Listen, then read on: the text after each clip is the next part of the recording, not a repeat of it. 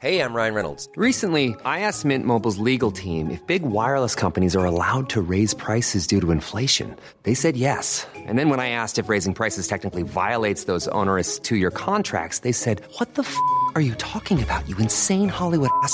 F- So to recap, we're cutting the price of Mint Unlimited from $30 a month to just $15 a month. Give it a try at mintmobile.com slash switch. $45 upfront for three months plus taxes and fees. Promo rate for new customers for limited time. Unlimited more than 40 gigabytes per month. Slows. Full terms at mintmobile.com. Hiring for your small business? If you're not looking for professionals on LinkedIn, you're looking in the wrong place. That's like looking for your car keys in a fish tank.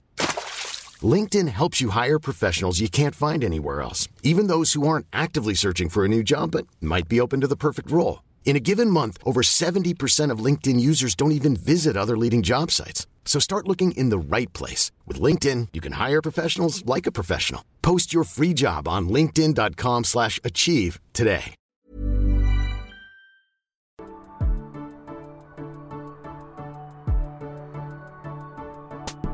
Hello and welcome to Breaking Down Bad Books, a podcast analysing trashy bestsellers from a literary perspective. And today we're looking at chapters 56, 57, 58, and 59 of the Da Vinci Code. So, where we left off, Sophie and Robert go to see Lee Teabing. And surprise, surprise, he loves a good cup of tea. And he's also the world's most preeminent Holy Grail specialist, and he just happens to live around the corner from where the person hiding the secret of the Holy Grail was killed, and that's not suspicious. For some reason, that evades suspicion. And even though it's the middle of the night, Teabing, he's just like, Oh, come on in. We can have a chat about the Grail. I love the bloody Grail. Let's get into it. And then he starts going on and on about, I don't know, Da Vinci's paintings and the Bible and, oh, Info Dump City. So let's continue with the info dump. So we start chapter 56, and we've just picked up from the bombshell that the Holy Grail is not a thing, it's a person. And Sophie's like, What? It's a what? It's a person. And Langdon goes, Yeah, actually, it's a woman. Women can be people too, Robert. and from the blank look on Sophie's face, Langdon could tell that they had already lost her. She was like, Yeah, you had me at person, but a woman? No way. No bloody way, she thinks. Or maybe Langdon's just projecting that onto her because then he recalls having a similar reaction the first time he heard the statement that it was a woman, and it was not until he understood the symbology behind the grail that the feminine connection became clear. And at that point, Teabing, he's like, Yeah, Robert, you're the symbologist. You want to jump in here? So Langdon pulls out a, a pen from his pocket. He just had a pen in his pocket this whole time, apparently. And he draws the male and female symbols. You know the little symbols, that circle with the little triangle, and then that little circle with the little plus sign? And she's like, Of course I'm familiar with those symbols. And he says, Well, guess what? I'm going to blow your freaking mind here, Soph. But those are not the original symbols for male and female. like, who gives a shit? but many people incorrectly assume that the male symbol is derived from a shield and spear, while the female symbol represents a mirror reflecting beauty.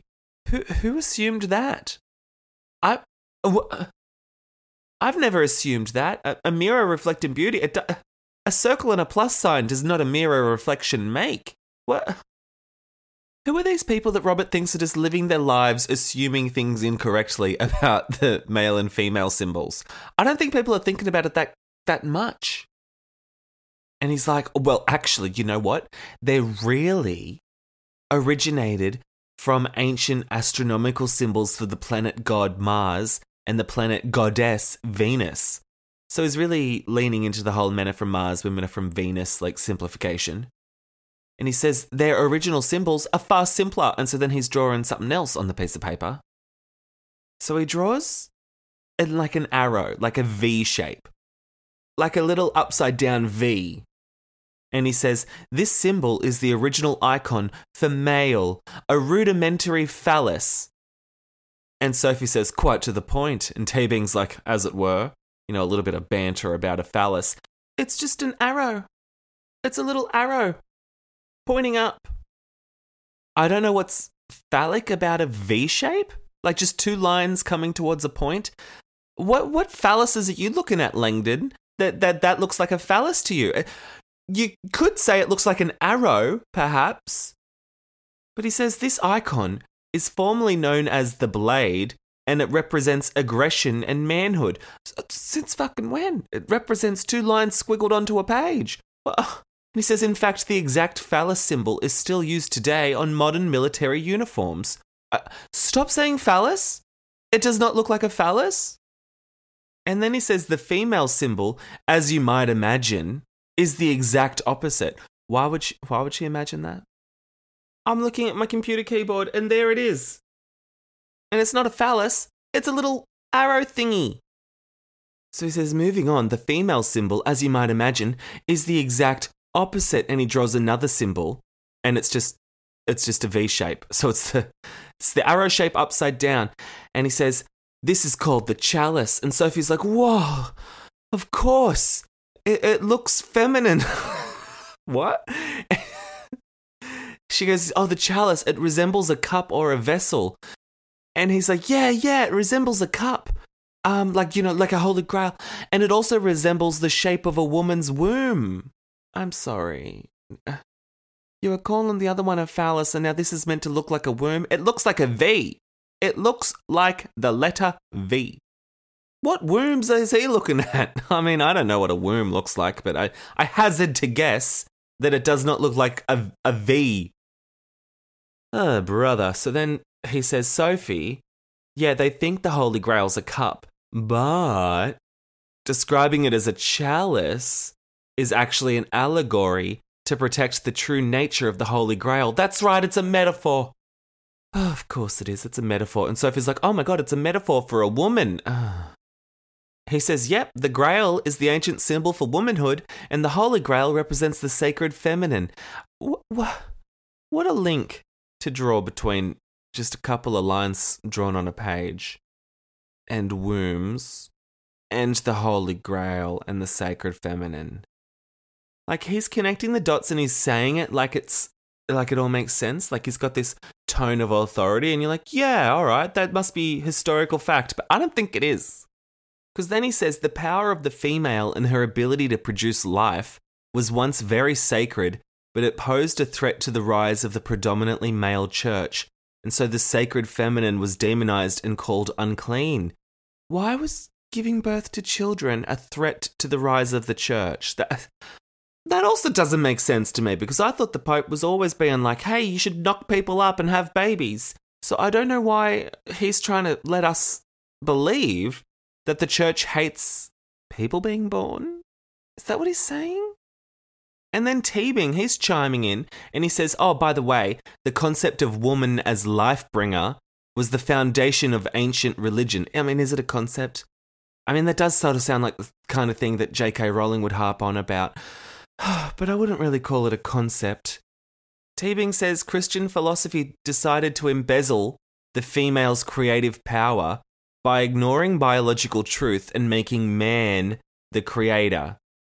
What the fuck are you talking? Something about Eve being created from Adam's rib, so women became an offshoot of men. So Genesis was the beginning of the end for the goddess. What the fuck are you talking about?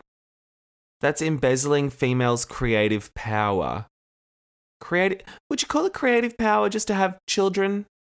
Like, oh, motherhood's beautiful. I'm not knocking it. Like, you know, praise be to all the mothers out there. But are you exercising like creative juices to pop a baby out? It's not like you're building the kid from the inside. Like you are. I know it. It's not a Lego piece, is what I'm trying to say. You sort of get knocked up and then the body does the rest of the work. Like, am I wrong? Okay, let's move on. So, Langdon says the Grail is a symbol of the lost goddess. All the legends of trying to find the Holy Grail was just them trying to find the lost sacred feminine, apparently. Ah, it's all bullshit. And Sophie's like, okay, this metaphor stuff's fun, but when you said that the Holy Grail was a person, I thought you meant an actual person. And Langdon's like, it is. And Teabing's like, and not just any person. A woman who carried with her a secret so powerful that if revealed, it threatened to devastate the very foundation of Christianity. I think she was probably dead by the time that this all got spun, but oh, okay. Sophie's like, who, who is this woman? Is she well known in history? And Teabing's like, of course she is. Quite well known. Just say it. But no, we've got to change rooms. Teabing's like, oh, well, if we'll just go to my study, I can then show you Da Vinci's painting of her. Like, oh, fuck me, dead. Whip out your laptop and type in Google and just pull it up. Like, oh. okay, so they're about to change rooms. And then meanwhile, in the kitchen, the manservant, remember, because that's what we're calling him, Remy Legaludec. Okay, don't know why we need to know his surname, but Remy's watching the TV, and the news station is broadcasting photos of two individuals to whom Remy had just served tea. End of chapter. So Remy's clocking that they're fugitives. I mean, obviously. Why would they really be rocking up in the middle of the night if they're not fugitives? So for chapter 57, we touch base back with Colette at the Depository Bank of Zurich. And so this asshole, he's been waiting out the front of the bank like all night. And he's like, well, what's taken so long with this warrant? Oh, what's taken so long? We got to get in there. Um, they say that Sophie and Robert have already left, so why wouldn't they just let us in to have a little looky loo? He's like, it doesn't make sense. Meanwhile, he's not casting his mind back to that time that he let that truck leave the dock. Maybe cast your mind back to that little incident and just reflect on how you might not have made the best decision. But okay. So then Colette's phone rings and it's the command post at the Louvre. And they're like, forget about the bank. We got a tip. We have the exact location where Langdon and Neveu are hiding. And he's like, You're kidding. and he says, Yeah, I have an address in the suburbs, somewhere near Versailles. Okay, well, you just said you knew the the exact location and then you can't say it. Oh, it's somewhere in Versailles. Like I'll tell you later. What what what's with the secrecy? And apparently, Captain Fache, he's busy on a different call, so Colette's like, all right, we'll tell him I'm on my way and then get him to call me as soon as he's free. And he took down the address. I thought this place was famous. They call it Le Petit Versailles because it's like one of the most well known chateaus in France, but he has to jot down the exact GPS coordinates to find the place. And so then, as he's driving away from the bank, just abandoning that crime scene all altogether, um, he's like, "Well, actually, I didn't think to ask who had tipped off the DCPJ with their exact location. And he's like, hmm. And then he's like, nah, it doesn't matter. It says, none of that mattered. I think it, I think it kind of does matter. I mean, if you're going to do good police work, you should probably check your sources before leaving where they were last seen officially, the place you've been waiting to get a warrant for to search. He's just abandoned it because someone phoned in with a hot tip. What if it was them that had phoned in with the hot tip, Colette? You freaking idiot. And I don't know exactly if the implication is that Remy had called the cops. I don't think Remy did. I think, did they just triangulate it from the tracking device underneath the van that the bank found? So the bank called it in. Like, I guess it doesn't really matter. But Colette is a bad police officer. There, I said it. But he's driving away, thinking he's killing it. He's like, oh, this will be the arrest that makes my career. Your career's already in the toilet, dude. You fumbled the bag. And then in the same chapter, we cut to Silas, who's also pulling up to La Petite Versailles. Shit's coming to a head. And Silas sees that all of the lights were on in the chateau, and he's like, Well, that's kind of odd at this hour. The teacher's information must have been accurate. And he says, I will not leave this house without the keystone. I will not fail the bishop and the teacher. The teacher's inside. Pretty ballsy of Teabing as the teacher to get Silas to come and, like, rob him or conduct a home invasion at his place because he could have died. Got to pay respect to Teabing. He's got balls. And then he checks his gun. Well, he checks the 13 round clip in his Heckler Koch gun. Okay, so it's got 13 rounds in it. I, I, guess that's important for us to know. Let's let's see how many times he shoots it. Um, okay, so he he's got his gun, and then he hops over the fence. he just he just scales the fence like he's Catwoman, climbs over it, falls down on the ground the other side, um, and he's in pain because he's still wearing that dumb little thing around his thigh that cuts into him. You know what? If you're gonna go and like do armed robbery, maybe take off the torture device go sin, go commit the crimes, then go back to your dorm and whip yourself if you really need to self flagellate so badly. I don't know why you've got this on still. Anyway, so then he starts the trek up the grassy slope to La Petite Versailles. Life is full of what ifs, some awesome, like what if AI could fold your laundry? And some, well, less awesome. Like what if you have unexpected medical costs? United Healthcare can help get you covered with Health Protector Guard fixed indemnity insurance plans. They supplement your primary plan to help you manage out of pocket costs. No deductibles, no enrollment periods, and especially no more what ifs. Visit uh1.com to find the Health Protector Guard plan for you. There's never been a faster or easier way to start your weight loss journey than with PlushCare. PlushCare accepts most insurance plans and gives you online access to board-certified physicians who can prescribe FDA-approved weight loss medications like Wegovy and Zepbound for those who qualify. Take charge of your health and speak with a board-certified physician about a weight loss plan that's right for you. Get started today at plushcare.com slash weight loss. That's plushcare.com slash weight loss. plushcare.com slash weight loss. Millions of people have lost weight with personalized plans from Noom, like Evan, who can't stand salads and still lost 50 pounds. Salads, generally, for most people, are the easy button, right? For me, that wasn't an option. I never really was a salad guy. That's just not who I am. But Noom worked for me. Get your personalized plan today at Noom.com. Real Noom user compensated to provide their story. In four weeks, the typical Noom user can expect to lose one to two pounds per week. Individual results may vary. Nice. Yeah. What you're hearing are the sounds of people everywhere putting on Bombas socks, underwear, and t-shirts made from absurdly soft materials that feel like plush clouds. Yeah, that plush. And the best part? For every item you purchase, Bombas donates another to someone facing homelessness. Bombas. Big comfort for everyone. Go to bombas.com slash ACAST and use code ACAST for 20% off your first purchase. That's bombas.com slash ACAST. Code ACAST. So, with that little bit of set dressing, we go back to chapter 58. We're in the study, and Sophie's like, wow, this study is like no study I've ever seen before. It was six or seven times larger than even the most luxurious of office spaces. Six or seven. what, a, what a bizarre measurement. Could Dan Brown just not decide how big it was? And he was like, ah, six or seven, I'll figure it out later, and then just left it in the final draft of the novel? I don't know.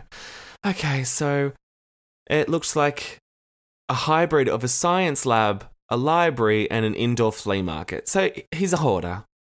He's living in an episode of Hoarders. Just say it.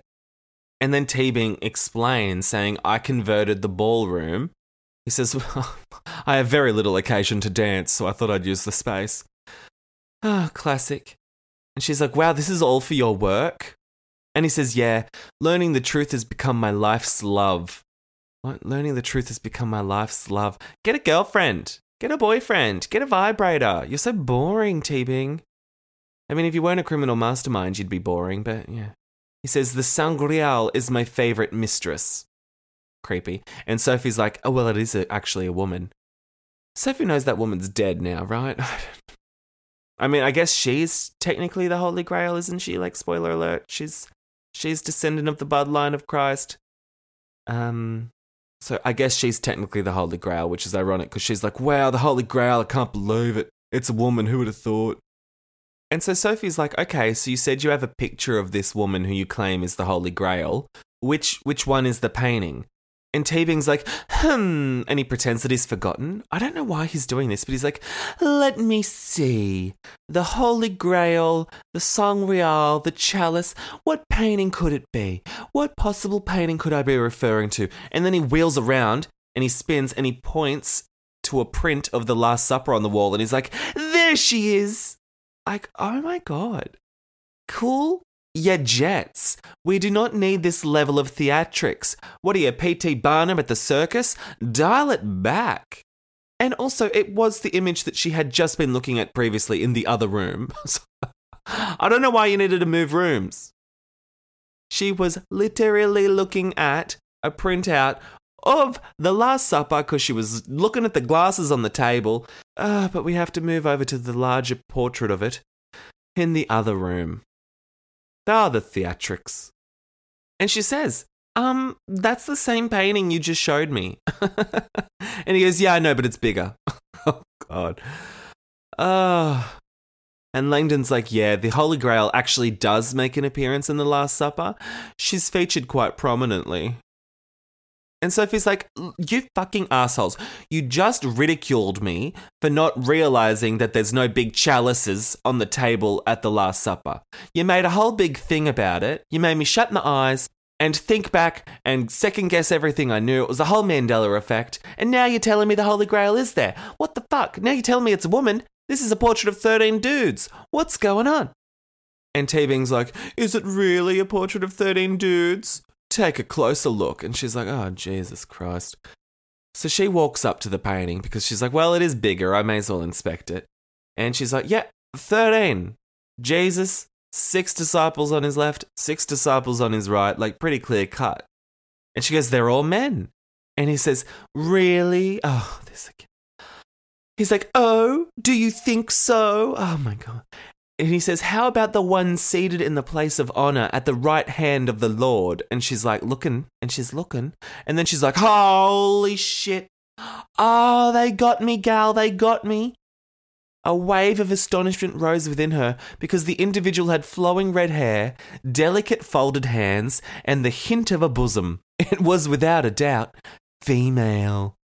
It was without a doubt female. Okay, no.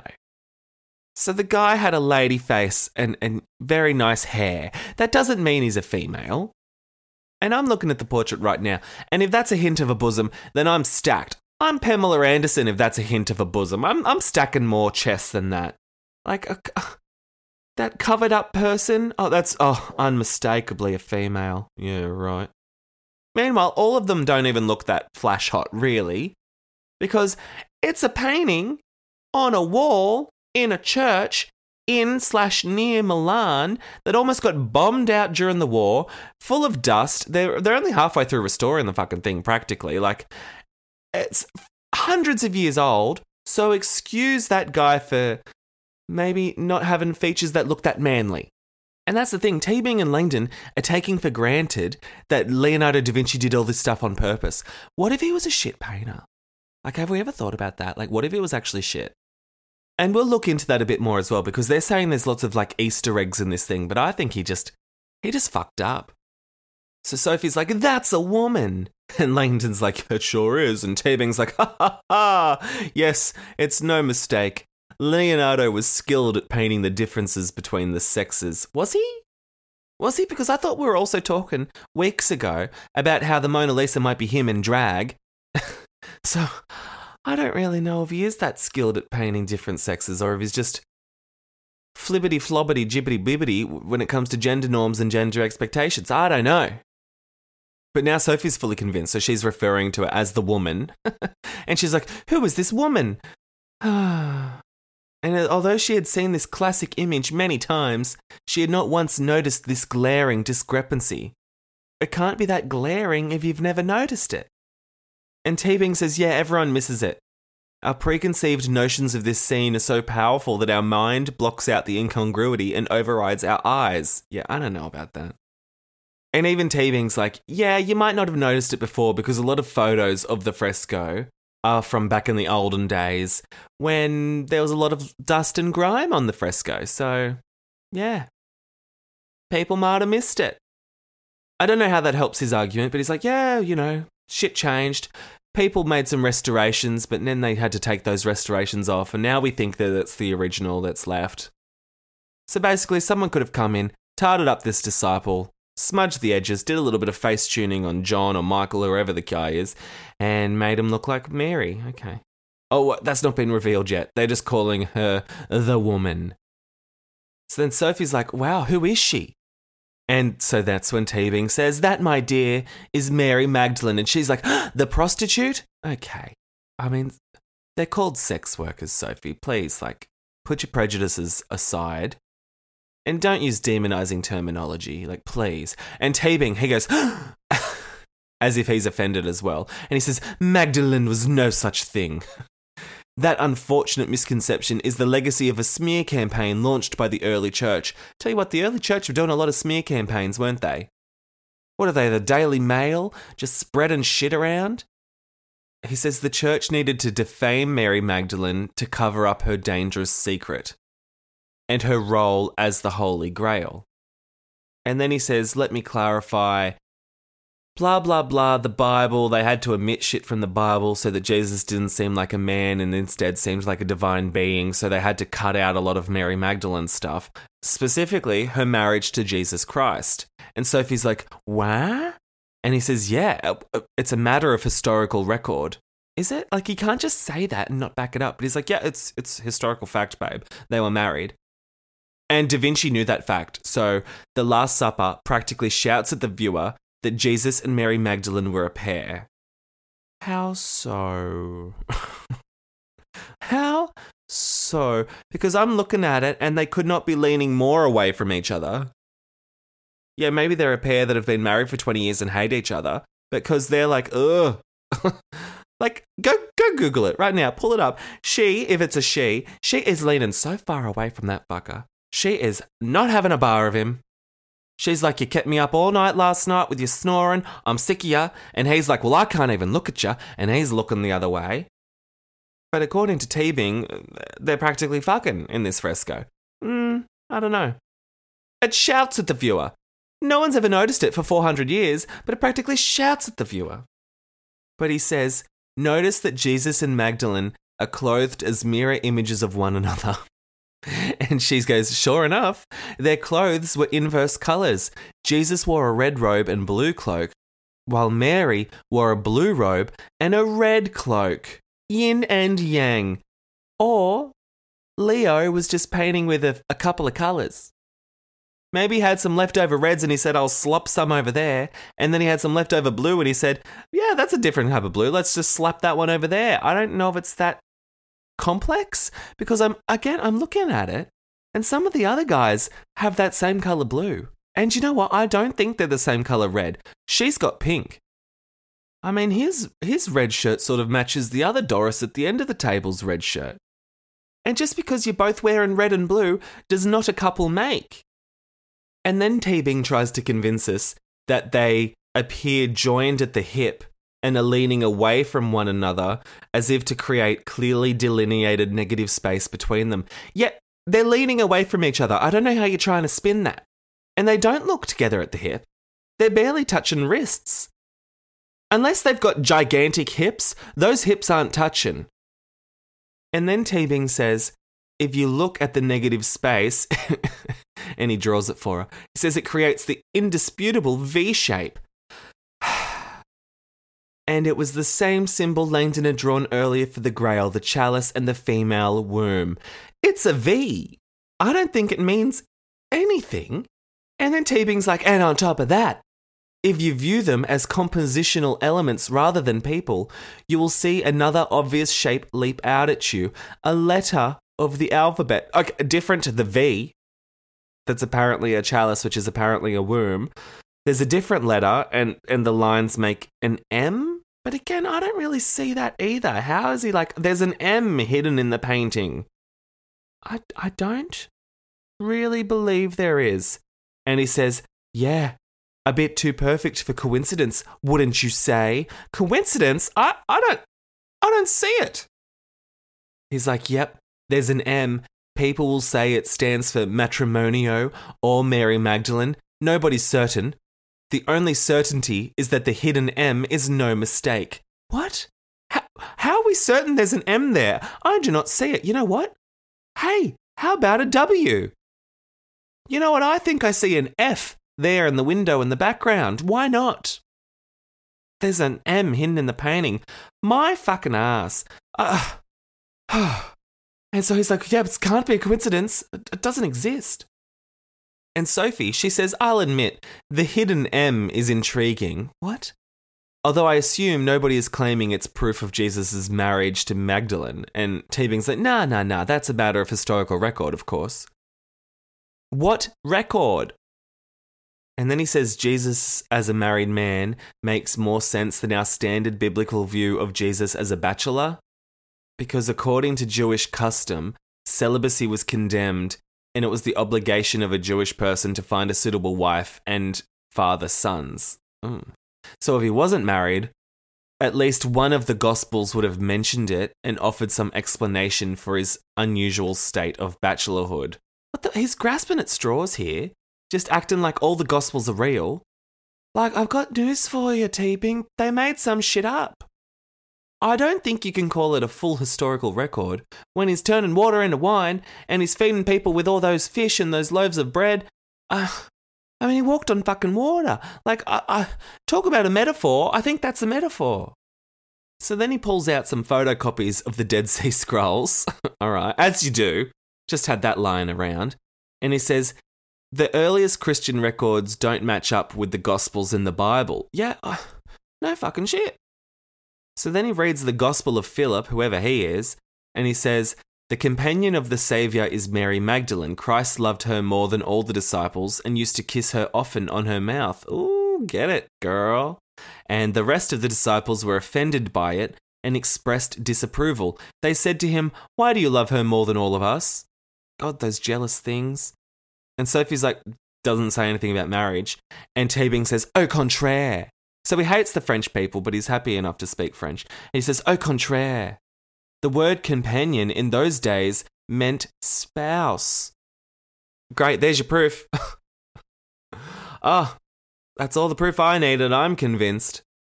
And Sophie's like, yeah, all right, I, I guess that's pointing to them having a romantic relationship. How about that?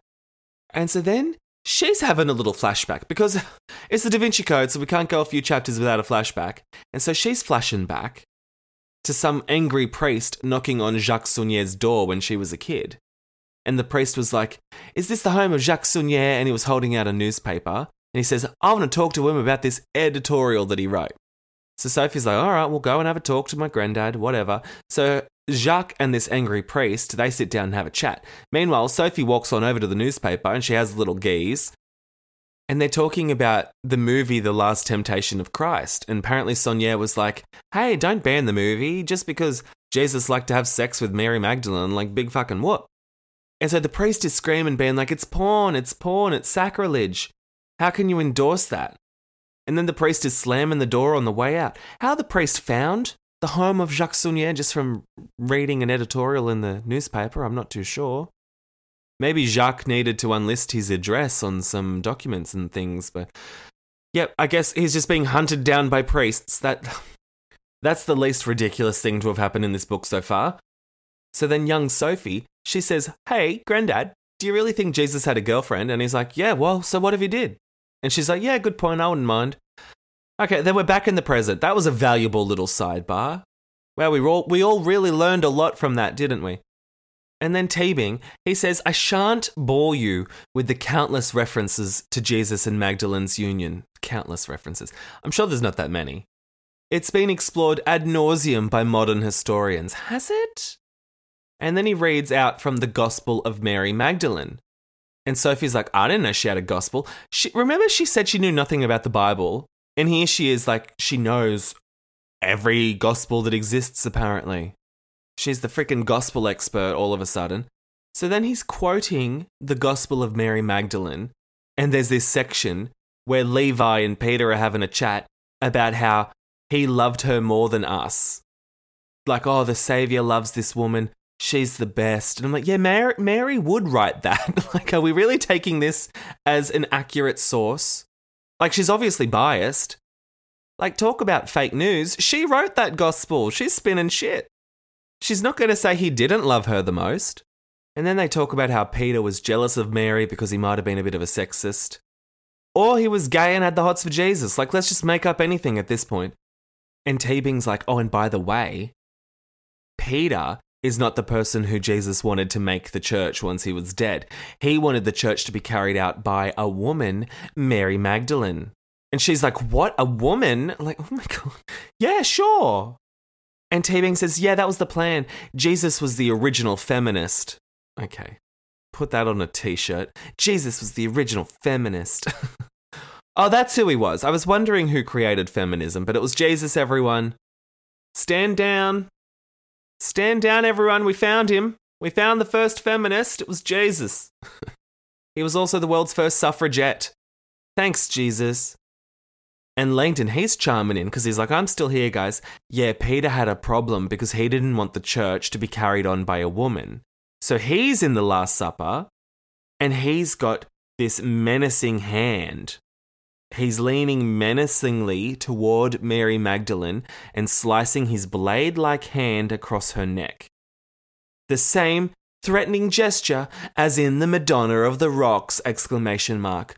Or perhaps Da Vinci's not good at drawing hands. Do we think that might be it? Like, or, like trend alert, he can't draw hands. But also, again, I'm looking at it. To me, it kind of looks like he's just got his hand on her slash him's shoulder. Uh, doesn't really look like he's trying to decapitate her with his hand. Like what? And so then Langdon says, "And look here too." And he's pointing at the crowd of disciples near Peter. He says, This is a bit ominous, right? And Sophie's squinting and she's like, Whoa, is that a hand wielding a dagger? And he says, Yep. And stranger still, if you count the arms, you'll see that this hand belongs to no one at all. It's disembodied, anonymous. So again, Da Vinci drew an extra limb. I think accidentally. I think he cocked up and drew one too many hands, and now he's like, oh god, oh, I can't paint over it. I'll just say it's an Easter egg. Got something to do with the church and how Peter hated Mary Magdalene because he's a sexist. Let's just run with that. And Sophie's like, guys, can we just take a step back? I still don't get how all of this makes Mary Magdalene the Holy Grail. And Teabing says, Therein lies the rub. Why does he talk like this? Ah, therein lies the rub. Few people realize, few people, apparently all of history knows this, but few people realize that Mary Magdalene was a powerful woman already. So apparently she was of royal descent from the tribe of Benjamin. Great, who cares? And so she was recast as a whore in order to erase evidence of her powerful family ties. Why would the church ever care if she was of royal blood? Because Jesus was of royal blood. And so if they ever had kids, that would be a mixing of both houses. Very Game of Thrones fire and blood esque. You know, the Targaryens, they do like to mix their bloodline with their own bloodline. And, and I don't know. So this is what this is sort of like. They're like, wow, a child of two bloodlines would have been unstoppable. Jesus fused two royal bloodlines, creating a potent political union with the potential of making a legitimate claim to the throne. Whose throne? What throne? And restoring the line of kings as it was under Solomon. Okay, all right, sure. Uh, yeah. So then they're like, okay, so it's about royal blood. Do you get it now? Royal blood? When the Grail legend speaks of the chalice that held the blood of Christ, they're talking about the womb that held the bloodline of Christ. Yuck. Like, do we, do we really need to talk like this? And then Sophie, she's two steps behind. She's like, wait a minute. How could Christ have a bloodline unless. And then she looks at Langdon and he's like, yeah, they fucked. Like they had a they had a kid. It, that's what we're getting at here. And she's like, what? Because you know Sophie's a prude. She is quite the kink shamer. She doesn't like the idea of old people having sex. She doesn't like the idea of anyone having sex, let alone a granddad in a basement. So she's like, Jesus having sex, gross. And so Teabing's like, yep, they had a kid. It's the greatest cover up in human history. Again, but countless historians have talked about it. Jesus Christ was married, he was a father, and Mary Magdalene was the holy vessel. Um, I'd rather just call her Mary. Like, do we have to call her the holy vessel? She was the chalice that bore the royal bloodline of Christ. Like, I, I guess she's a person, she's not a chalice. She was the womb. No, no, she had a womb. She wasn't the womb. But he says she was the womb that bore the lineage and the vine from which the sacred fruit sprang forth. Okay, she's not a bottle of wine. What are we talking about here? I feel like he's talking about bloody Chardonnay grapes. Well, she's a woman. Stop reducing her to giving birth. Isn't that what you were just bitching about what the church did? And Sophie's like, but how could a secret that big be kept quiet for all these years? And Teabing's like, it's not been quiet. Have you not been fucking listening? And she says, so those Sangreal documents, they contain proof that Jesus had a royal bloodline. I mean, how do they do that? Are there DNA tests in those Sangreal documents? Was there a 23andMe test hidden under that old ruin of Solomon's temple? Is that what we're talking about? Some of Christ's fingernails and a vial of Mary's spit? Like what? But no, apparently, yeah, it holds the proof. And then Teabing drops the bomb that Sangreal derives from San Grial, but also Sang Real, meaning royal blood. Didn't we already have this conversation, or was Sangreal also meaning something else? There is just so much meaning to be found in the term Sangreal. that's the end of that chapter. Okay, fuck, spare me. Little mini one to end on. So, chapter 59, we're with the male receptionist in the lobby of the Opus Dei headquarters on Lexington Avenue in New York City, who was surprised to hear Bishop Aringarosa's voice on the line. Okay, do we need to know he's a male receptionist? Is that because Opus Dei is so sexist they only hire male staff to be front facing customer service operators? Or is Dan Brown sexist for assuming that we would assume that receptionist on its own would be a female character? And he's like well haha no it's not. It's a male character. Whereas you know we don't need to gender the receptionist because they're the most minor character in the book. Okay so the bishop's like hey I'm calling because I want to see if I've got any messages. He's flapping about, remember, because he was off in Rome without any phone reception and he was like, oh no, I'm, I'm getting ghosted by the teacher. Oh no, I got to call the teacher back. And he's like, Did I get any messages? And this guy's like, Yeah, you know what? You did actually. They didn't leave a name, just a number, but they said it was urgent. The caller's in Paris. He said to contact him immediately. And he's like, Oh my God, thank you. I've been waiting for the call. Like, oh my God. Did his mobile phone break? Like, he had to call Opus Dei headquarters on Lexington Avenue in New York City. do we need the street coordinates every time we visit this location? Like, I don't think we do. But so he had to call in and get messages like from an answering service. Oh, it was a wild time this 2004 or 5 or 6 or whenever this was made. Jeepers creepers. And so then, oh, we're back with the male receptionist. After they hang up, he's like, wow, why is Aringarosa's phone reception so bad? Sounds like he's in another country. um, and then the receptionist shrugs it off and is like, oh, Aringarosa be Aringarosa. Why are we in his point of view right now? Like, do we care? Do, do any of us care? We know Aringarosa's in Europe. Who gives a fuck what the receptionist thinks about the phone reception? And so Aringarosa's at the airport again. He's flying to France. And so he's thinking, oh, it's, it must be a good sign that the teacher is called in. Something must have gone well tonight. So then he calls and the DCPJ answers, and it's a female voice. Why do we need to know it's a female voice? This book is so preoccupied with gendering people, isn't it? Even an image in The Last Supper is getting gendered beyond belief. J.K. Rowling and Dan Brown, they, they would get along, I believe. So the female voice is saying, It's the DCPJ, bonjour, hello, how can I help you? It's the DCPJ. And so he's like, What? The DCPJ? He was expecting to call the teacher. Long story short, Fache left him a message. So then Fache comes on the line and he says, Bishop, I'm glad I finally reached you. I have much to discuss. I mean, I assume it's Fache. Doesn't actually tell us it's Fache. Just says it's a man with a tone that's gruff. So, yeah, sounds like Fache to me. And that's the end of that chapter. Jiminy Crickets. And I'm just, I'm not going to cover it, but I'm just flipping the page. And yeah, chapter 60 is just another info dump about the Grail. Oh. oh. All right. Well, I'm going to take a few days off and tackle that one, and I'll I'll I'll be back next week to to go on about the Grail. Okay. Bye. Send your burning thoughts, frustrations, and grievances on this latest.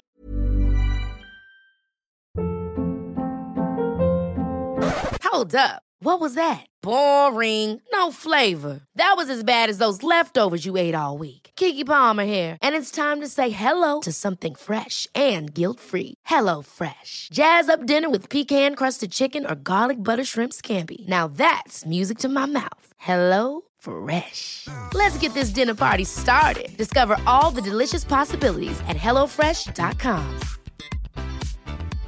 Hey, it's Paige DeSorbo from Giggly Squad. High quality fashion without the price tag. Say hello to Quince. I'm snagging high-end essentials like cozy cashmere sweaters, sleek leather jackets, fine jewelry, and so much more. With Quince being 50 to 80% less than similar brands. And they partner with factories that prioritize safe, ethical, and responsible manufacturing. I love that. Luxury quality within reach. Go to quince.com slash style to get free shipping and 365 day returns on your next order. Quince.com slash style. Chapter of this shitty book to breakingdownpod at gmail.com or on Twitter at podbreakingdown and Instagram at breakingdownbadbooks. You can visit www.breakingdownbadbooks.com for all the listen links, contact information, merch, and more. To support the show on Patreon and gain access to exclusive ad-free bonus episodes, visit patreon.com slash breakingdownbadbooks. Ratings and reviews on your preferred podcast platform are also a fun, free way to support the show. Breaking Down Bad Books is hosted by me, Nathan Brown, who you can follow on Instagram and Twitter at NathanBrown90.